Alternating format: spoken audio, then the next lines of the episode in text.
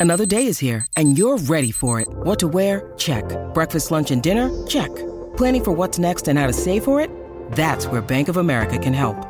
For your financial to-dos, Bank of America has experts ready to help get you closer to your goals. Get started at one of our local financial centers or 24-7 in our mobile banking app. Find a location near you at bankofamerica.com slash talk to us. What would you like the power to do? Mobile banking requires downloading the app and is only available for select devices. Message and data rates may apply. Bank of America and a member FDIC.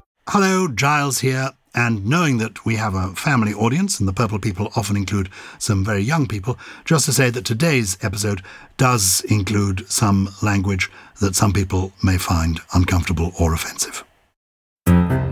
Hello, and welcome to this week's episode of Something Rhymes with Purple. And if any of you are new to this podcast and you're not yet fully inducted as a purple person, then welcome. Uh, this is a podcast in which my co host, Gyles Brandreth, and I talk, witter, enjoy ourselves with the subject of language in all its glory. And I can see Gyles, as it is his wont, uh, sitting in front of a gorgeous picture of Marilyn Monroe in his basement, which I tease him about often. Hi, Gyles. Well, I'm in a state of high excitement today for a number of reasons. I had a wonderful mm. experience at the weekend.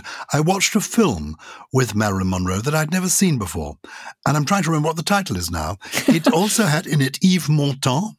Mm. Uh, Frankie Vaughan, mm. um, a wonderful American actor called Alan somebody who I always recognize when I see him and love what he does, but I can't remember his name. Alan Alda? No, no. This no. is this. The film goes back to 1960. It's an old okay. film, and it's a little bit of an oddity, and yet it worked. It could be called something like Love for Sale or All for Love or Love. Anyway, it's a very amusing idea in which uh, essentially a show is being put on off Broadway, featuring uh, the dance, singing, and satire. And the show is going to satirize famous people, including Elvis Presley, this is 1960, Maria Callas, the great opera singer, mm-hmm. and a character who is an invented character who is like a huge international mega rich person, you know, one of the world's richest people. I don't know who it would be today, you know, you know, Elon Musk, shall we say. Right. And the Elon Musk figure gets to hear about this and thinks, I don't know, that I want to be satirized in this musical. So he goes down to investigate uh, where the theatre was being put on, and he is mistaken for being an Elon Musk lookalike who's come to audition. And basically, he gets cast in the show. Oh. And, and, of course, he falls in love with Marilyn Monroe. Uh, and then eventually it's revealed that he is Elon Musk, but people won't believe he could possibly be Elon Musk appearing in this show. It's it's, ridiculous. Too real. I love all of those films. I grew up. My mum used to always sit me in front of the sofa, and I'd watch all the Cary Grants and the Doris Days oh. and the Some Like It Hots, and so actually that's right up my alley as well. Uh, and I have to say, Cary Grant is, in my view, the the, the greatest ever. Yes. Did you think? And Susie, I've now remembered the name of the film. Mm-hmm. It's called Let's Make Love.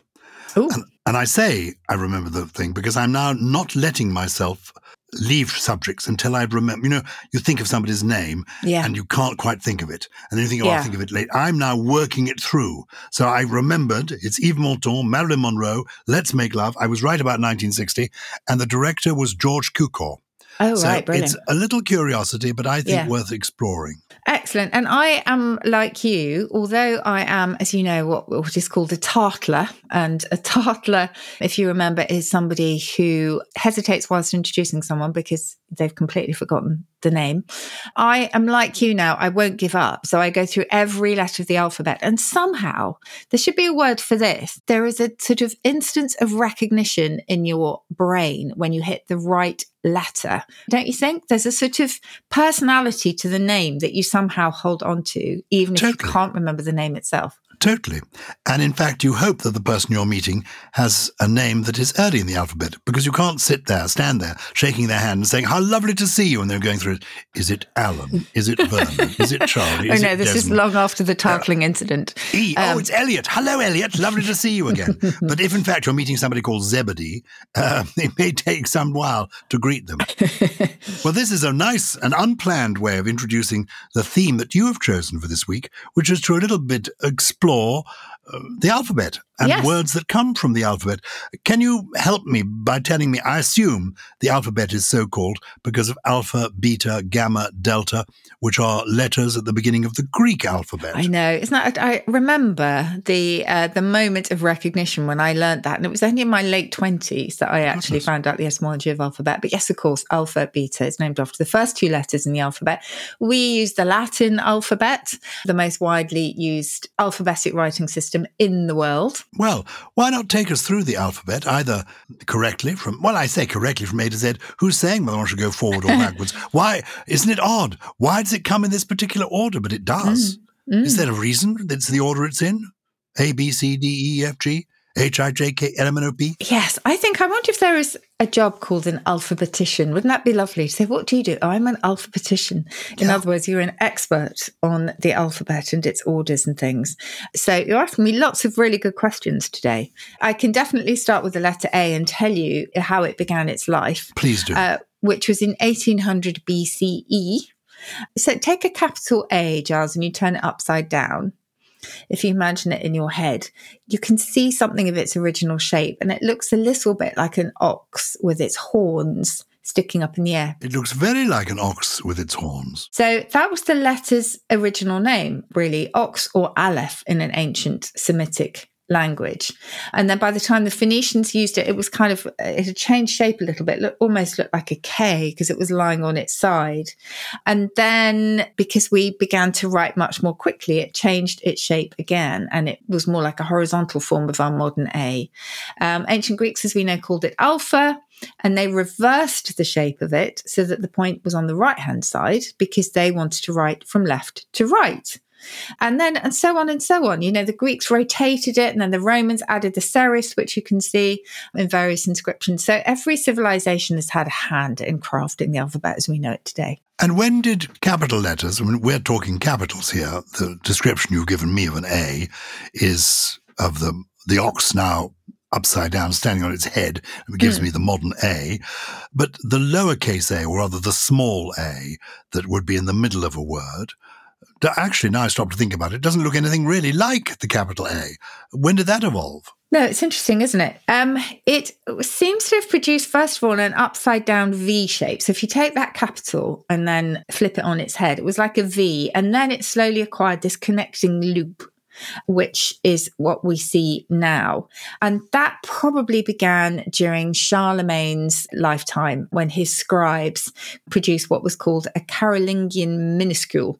So that was what the lowercase was called in those days. And the Charlemagne, I do remember him from my days at the French Lycée in London. He was the great ruler of France. Charlemagne, mm-hmm. when it, when would he be? A thousand years ago, more. He was the holy he was a Holy Roman Emperor, wasn't he? Oh, really? Was he? So between that, was he? he? was King of the Lombards. So this is between around 750, so the middle of the eighth century to the beginning of the ninth century, and he was the first emperor of the Romans, what what was called the Holy Roman Empire. Yes, um, and I think when I was taught about him, uh, indeed, Charlemagne, Charles the Great, he was known as the King of the Franks. We thought of him as French, but you are completely right. He was also King of the Lombards, and he was crowned Emperor of the Romans by Pope Leo III in the year 800. Yeah, there you go. There you go. So I, it's just, just so much involved here, isn't there? So the uppercase really is the majuscule. That is the, that's the kind of the capital. And the Latin or Roman alphabet uses obviously both of them. And the first earliest known Roman majuscule or, or, capital letters can be seen chiseled, and you can tell I'm reading this, in the stone of numerous surviving Roman monuments. They are distinguished by their slightly heavier downstrokes and lighter upstrokes and by their use of serifs. Square capitals, because of the short lines stemming at right angles from the other ones, set a standard, it says here, for elegance and clarity in the Roman alphabet that has never been surpassed. Well, I like A in that description. I've always liked the letter C because it's the same in en majuscule when it's big as when it's small. Mm-hmm. But B has always confused me because B, when it's big, has got a double bubble, but when it's small, it's got a single bubble. So sometimes it's like a dromedary, other times it's like a Bactrian. And I can always remember the difference between a dromedary and a Bactrian. The dromedary begins with the letter D and therefore has only one hump, but the Bactrian, think of a capital B, uh, like the letter B, has two humps. But yes. isn't, isn't that strange? Well, it started off with two. Oh. And again, everybody had their hand in it. So the Semitic word for house began with a B. It was Bait, B A Y T, essentially. And as I say, people changed it, and the Phoenicians wrote from right to left. So when the Greeks switched their own writing from left to right, they flipped the B to make it what we would now think of as being in the right direction, and they closed. They called it beta. Um, so it's one upright, two closed root loops, thanks to the Greeks. And the first creators of the lowercase b were monks in their scriptoria. And again, this was all about speed writing. So, you know, if you can get away with one loop, then you don't have to bother with two. So they were sweating over these manuscripts, as you, as you, would know. And if they could speed things up just a tiny bit, then that would be great. So it was they who produced the lowercase. Also, this going from left to right or right to left, I wonder, if, I'm sure research yeah. has been done on which is easier to do, or maybe they're equally easy to do. I have no idea. But I, I mean, in terms of the hand, you can see how it's almost slightly easier to move from right to left or left to right? I, I think do we move is. from left to right because we're not smudging the ink? Whereas if you move from right to left, your hand, if you're right handed, is actually smudging potentially the ink that you've just left on the page. But millions of people are doing it. Are they all, are they all ink smudgers? Maybe they're all left handed. Shall we take a quick break? And then I want you to take me, please, through some of the letters of the alphabet and, and words that they've given us. Okay. Grand Canyon University, an affordable private Christian university, is one of the largest and fastest growing universities in the country, offering more than 270 programs online. In addition to federal grants and aid, GCU's online students received nearly $130 million in institutional scholarships in 2022. Find your purpose at Grand Canyon University. Private, Christian, affordable. Visit gcu.edu slash myoffer to see the scholarships you may qualify for. Do you ever wonder how celebrities order food? Like, is Sarah Paulson a Diet Coke or a regular Coke girlie? Some peasant Coke? No. Or how does Sofia Vergara order a pizza? No, no, no tomatoes. I cannot eat tomatoes. tomatoes? Yes. Are you cool with mushrooms? Not really. Okay. If these are the details you need, and I know you do, I have the podcast for you. I'm Jesse Tyler Ferguson, and on my podcast, Dinners on Me, I take some notable friends of mine out to dinners in Los Angeles and New York City. Listen wherever you get your podcasts. That thing was delicious. This is something rhymes with purple, and as far as I'm concerned, when it comes to alphabets, Susie Dent knows it all. She's A1, A-OK. I absolutely don't know it all, but I'm having great joy in um, in learning it. I have to say, yes. The letter A, A1, as you say, well, that's not me, but it means first class. Oh. And that goes back to Lloyd's Register of Shipping. Oh. And so, the condition of a ship's hull, particularly, is produced in letters, and the equipment, uh, that the ship contains by figures. So A1 is top of the list on both counts, and so it means excellent. Very good. Ship shape. And is A-OK the same sort of thing? Um, it supposedly stands for all systems okay. Some people think that it was invented by someone in NASA who used it in 1961 and that he over he misheard a simple okay as a okay and relayed it to reporters and radio listeners. Uh, it was quite possible it had a life before then but that that kind of propelled it into popularity. Very good. Okay give us some more. I'm liking this. Okay well shall we talk about the well we talked about the letter c. That incidentally is a rounding of the greek gamma the G. Oh. And that was a change from a Phoenician sign for a camel originally when we think about pictorial representations of this. I'm trying to think if there are any any sayings related to C. Well, you have abbreviations. You think of a C section, which is short, oh, I imagine, for a Caesarean, Caesarean, section. Yes, so called because it was thought that Julius Caesar was born this way. Oh, wasn't he? Uh, no, not completely sure about that. They think it was probably one of his relatives, but yeah, where the, the jury is out, but that is why it is so called.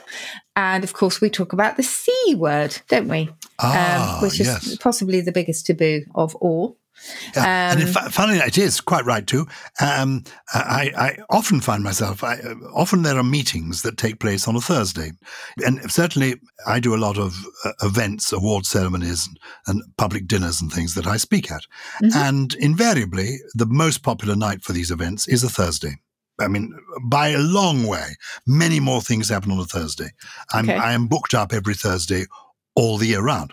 So I regularly see and, and emails to people saying, um, except I don't write this, see you next Thursday. I would say, see you on Thursday, see you next Thursday. Oh, so you're thinking about see you next Tuesday, right? Is this where we're going? Oh, I was. Oh, it's next Tuesday, is it? well, I, for me, it's always Thursday because I'm always saying to people, "See you next ah. Thursday," and then uh-huh. I'm, and then I think, no, I can't put "See you next Thursday" because obviously when I'm writing it, I'm writing the letter S E W E, but also it could be uh, an acronym um, mm. for the C word.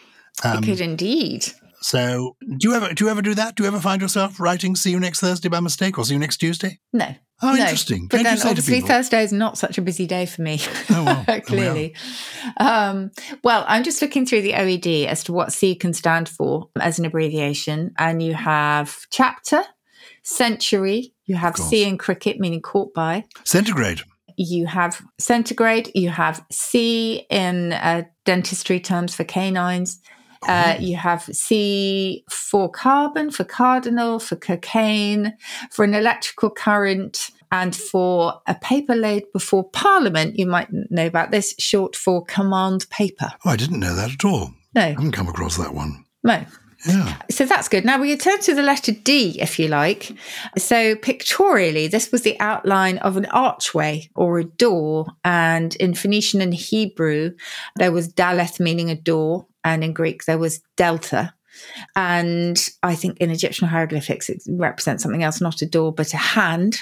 But we have, of course, D Day, in which D simply stands for day, because it, it, was essentially it was not fixed because of impossible weather conditions and it was postponed at the last moment. It was fixed for the 5th of June, postponed until the 6th of June, but D simply stood for day. So D Day is a bit of a tautology. Oh, oh so there wasn't an A Day and a B Day. And a, no. I assumed there was one. B Day, B Day. Yeah, that's good. A Day, B Day, uh, C Day. they, they, actually did it on the fourth day. They had a sort of window and they went for the fourth day. Yeah. But actually, D Day was referred to as the day we do it. The day and that will be the day that we do it when we decide when we do it. Yeah. How intriguing. Exactly. So yes. The, oh, that's a very good pub quiz question, isn't it? What does what the does D and D, day stand, for? for? It stands for day. No one would guess that, would they? They would. Well, that listeners to Purple now will be setting it in their Christmas pub quizzes. Yeah, okay. This, as you say, it's a very, very good one. And um, of course, you've got E. E. Cummings as well, haven't you? Who famously wrote everything in lowercase. And I discovered didn't write everything in lowercase. Oh, okay. Uh, but he did, but he wrote a great deal in lowercase. But it turned out it wasn't because when I was doing my um, anthology of poetry to learn by heart, I wanted to include some E. E. Cummings. And uh, I, I, wrote to the agents who look after his estate, and they said, no, no, no, no. They wrote back, you know, Mr. Cummings and E. E. Cummings spelt in a normal way. And in some of his poetry did that, but he also wrote with capital letters as well. Okay, oh, that's really interesting. E, e bagum, you've learned something there. E, uh, that's a, a, word, isn't it? E, e, e. e? Would that yeah. be? And, and sort of Yorkshire, so by gum is just a euphemism or what we call a minced oath. Oh, for, as in by God, is it? For God, yes, it would be. Ah. I'm going to see if E is actually in the dictionary as. I think it will be because it sounds to me like yes. a word that now is a very useful Scrabble word. You know, yes. you've got a surplus of, of letters. Yes. So 1847, and in Anne Bronte, actually, is it Anne Bronte? It is. Was it Anne Bronte? There are three. Who wrote Agnes Grey? Who wrote Agnes Grey? I think it's going to be Anne Bronte. Yes, Anne Bronte. well done.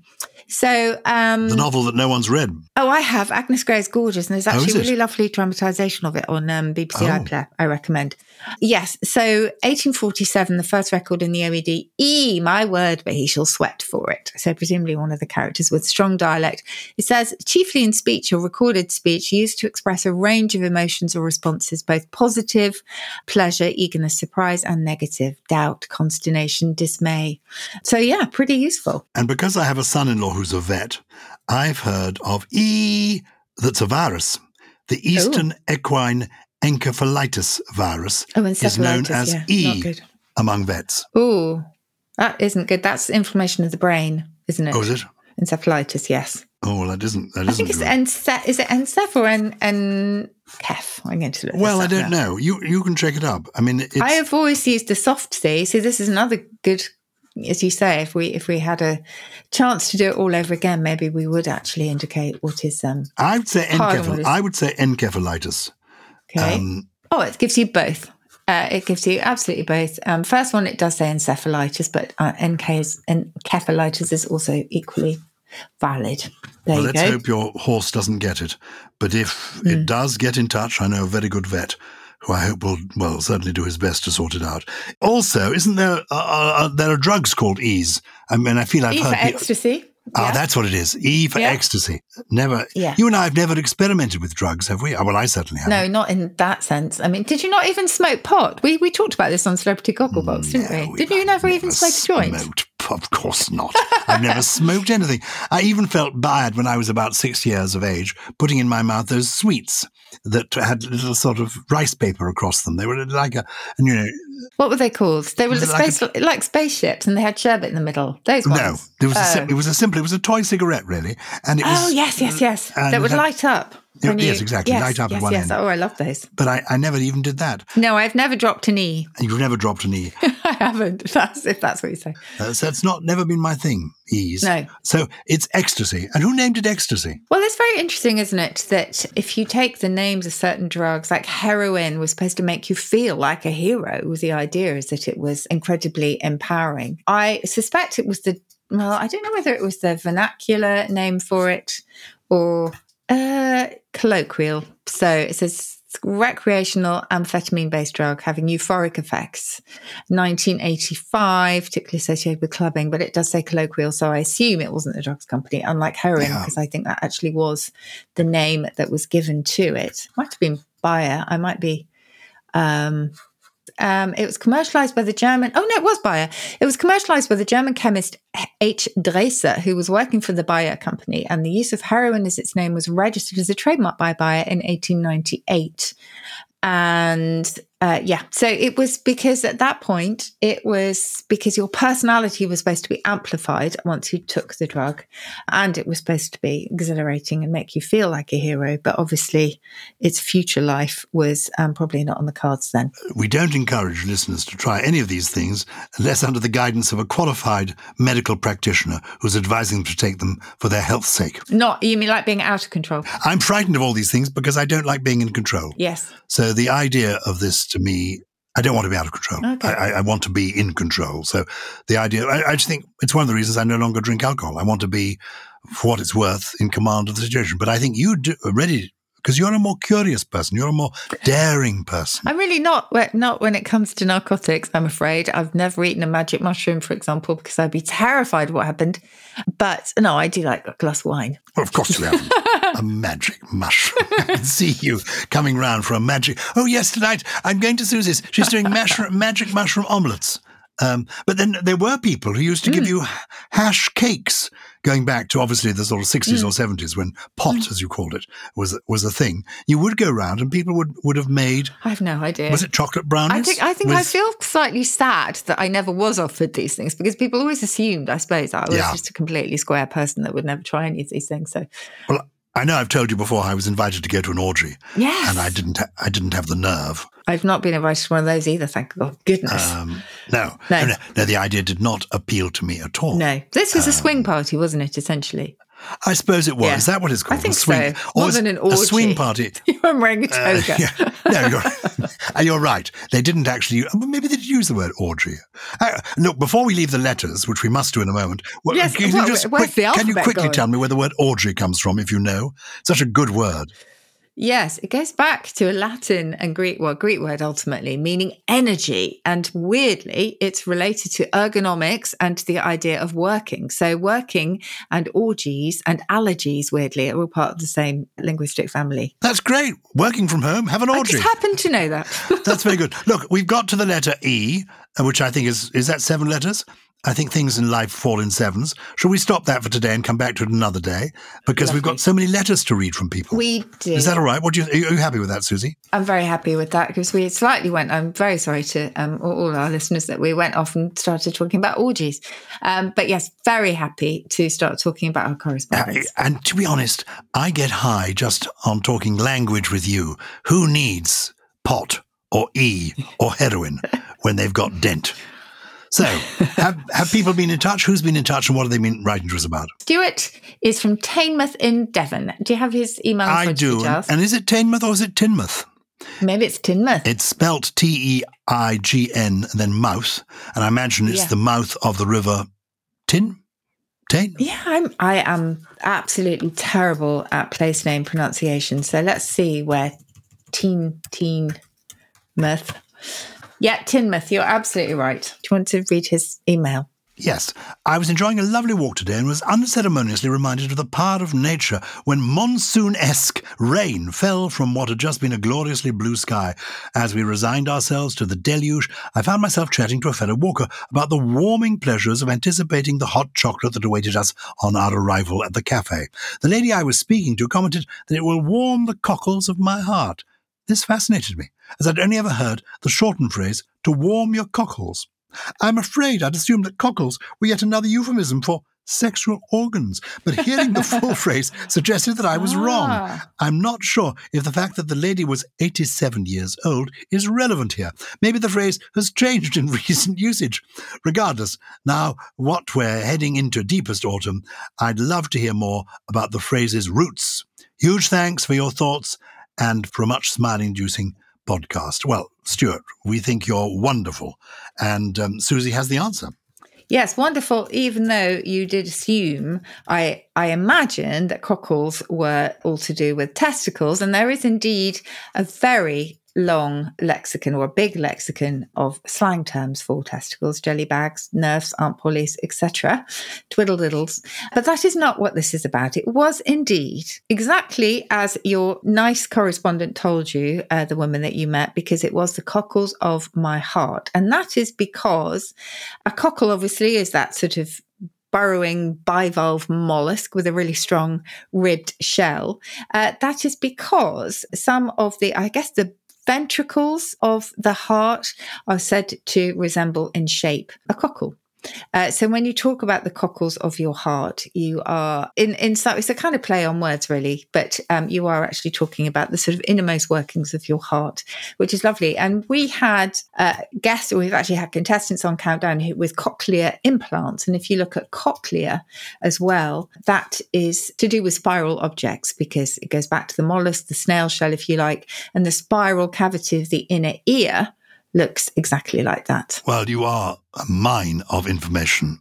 And so thank you, Stuart Riddle, for asking that question. Stevie has been in touch from Scotland and he writes, I have a question regarding the word pants, P A N T S. Growing up in Yorkshire, we would use the word pants as a catch all to mean trousers, jeans, chinos, whatever. This was so normal to me that when I left Yorkshire and used the term, I got some funny looks, as it seems the rest of the country uses this word to mean underwear.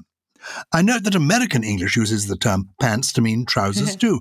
I wonder if you could explain the origin of this. Did American English take the word, with its meaning as I understand it, from the Yorkshire dialect, or did we, unwittingly, take it from them? If American English did adopt the word, why was pants only used in Yorkshire to mean trousers and underwear across the rest of Britain? Thank you. That's the question from Steve. And Steve, as questions go, it isn't pants. What's the answer? Okay. So let's go right the way back to the origin of pants. And we have to look back to Italian comedy and the famous theatrical movement called the Commedia dell'arte with lots of stock characters. And we're talking 16th to 18th centuries here. Really the predecessor, I suppose, to the English pantomime. And there was a character called Pantalone. And he was a foolish old man who wore a red costume that included long, very close fitting trousers that actually covered the feet And because he was so recognizable by this slightly strange question from, from the 17th century, pantaloons was given to a whole host of kind of fashion choices in the nether regions, including the one worn by Pantaloon himself. And then in the US, First of all, from the mid 19th century, pantaloons became a name for any trousers. And obviously, pantaloons were then shortened to pants. And it was we in Britain who took those pantaloons or those pants and decided in a way that was actually much frowned upon by quite a lot of linguistic observers we decided to apply the word to underwear so it was we who sort of corrupted it. But what's really interesting, and I've tried to get to um, the bottom of this, as in why in Yorkshire do they still mean trousers, which is fairly extraordinary. Um, Stevie says, you know, and it sounds like almost exclusively because they used pants, as he says, to mean anything trousers, jeans, or chinos. I cannot find the answer to this at all. I mean, dialect is quite unpredictable, but given that we took pants anyway from the US, clearly in one pocket of Britain, we preserved that original meaning of trousers. And in the rest of Britain, we went with underpants. But why, Stevie? I have no idea. And I wish I could explain the idiosyncrasies of the British mind, but I can't. But if I do discover it, because it's now a puzzle on my list, I will um, I will let you know, let the purple people know. Well, if somebody does have the answer, they can get in touch with us, can't yeah. they? If there is somebody out there who thinks, actually, I can solve this one, please contact us. The the address is very simple. It's purple people, that's one word, purple people at somethingrhymes.com. Yeah. Purple people at somethingrhymes.com. Yes. Um, also, I have just a, a, little bit to add about the mm. cockles of one's heart, really, because cockles, obviously, we still eat, don't we? And you may. I don't. Mm. No, one, one might eat. Um, yeah. But their, their zoological name is Cardium edule, in which cardium is from the Greek cardia, meaning heart. We talk about a cardiac arrest, and edule means edible. So almost means edible heart. So it's almost the other way around. I think, to what I was saying about cockles being either the muscle first and then the heart. I think actually the heart shape came first, and then we we decided to call the British cockle the cardium edule. So it is a bit of a play on words, the cockles of the heart. You take us down such wonderful byways listeners that uh, for our 250th anniversary, which is coming up any minute now, we were going to say thank you to you by actually sharing some of your choicest questions. So if there's uh, something you, you want to know about, an etymology or just a, a question you'd like to ask us, however big, small, complicated, uh, easy, just write to us. Send us a voice yeah. note even uh, from all over the world. We'd love to hear from every continent because we have, we have listeners, Susie, literally in every continent on planet planet Earth. wonderful. Which is which is fantastic. So we'd love to include one from every continent. That would be fun. That would be wonderful. Anyway, it's purplepeople at somethingrhymes.com. Yeah. And we'll, obviously we'll try to answer as many as possible in that episode. This episode, we have got time still for your trio, Susie. What are the three words you're going to intrigue us with? Um, well, the first one I think will be familiar to many of the British purple people.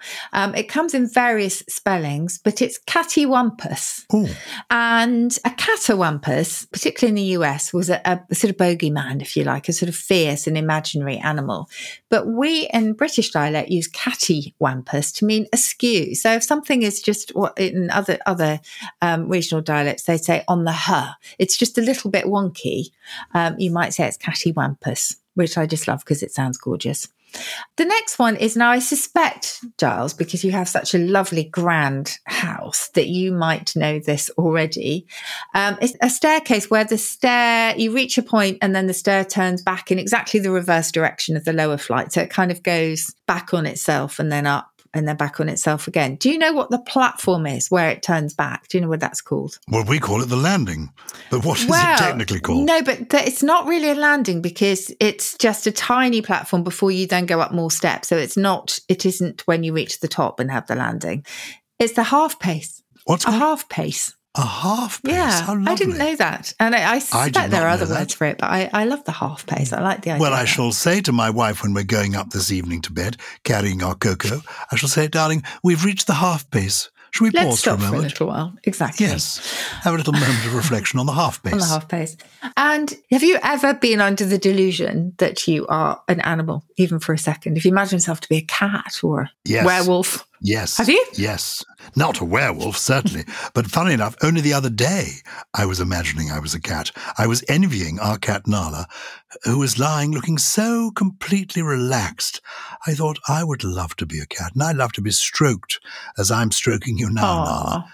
And I did. I, I envied the cat yeah. because I wasn't a cat. I'd love to be a cat. Well, I think that if you were a zoanthropist, you probably would imagine that you are actually a cat. So, zoanthropy is the delusion of someone who believes themselves to have changed into an animal. So they actually believe that they have become an animal.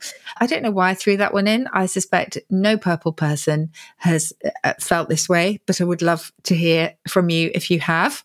Uh, is that, do you think that's fair enough or should we be scared? We, we know. I'd love to hear from somebody who has. But if there are people who are zoanthropists, that's the word, is it? Yeah. So that's from zo meaning animal and then anthrop, uh, you know, when the anthropy anthropos, um, anthropological, etc., meaning human, a man. Um, if you like. Yeah. And, and, there are characters, you call them anthropomorphic. Exactly. If, you, if, there are stories, I mean, Rupert Bear, because he talks and walks, is an anthropomorphic animal. Yes. He's not like a real animal. It's it's a it's a character. Yes. And one of my yeah. favorite words, which sometimes comes in useful at the end of the Christmas break, is apanthropy. And that means a without, pan meaning all, and then thropy, short for apanthropos, meaning people. So you want to be on your own. You are without all people. Wonderful. what about a poem for us today? Well, the poem I've got for you this week comes from a listener. Uh, Carol Mugano has written to me from Hinckley in Leicestershire, and she's been raising money for worldwide cancer research by publishing a book of her poems called The Patter of Poetry. Hmm. And she had 50 copies printed locally, sold them. She raised £200 for the cause. So I thought, this is marvelous. And uh, so I've got her book in front of me. I think it's now probably available on Amazon, and she's giving all the money away.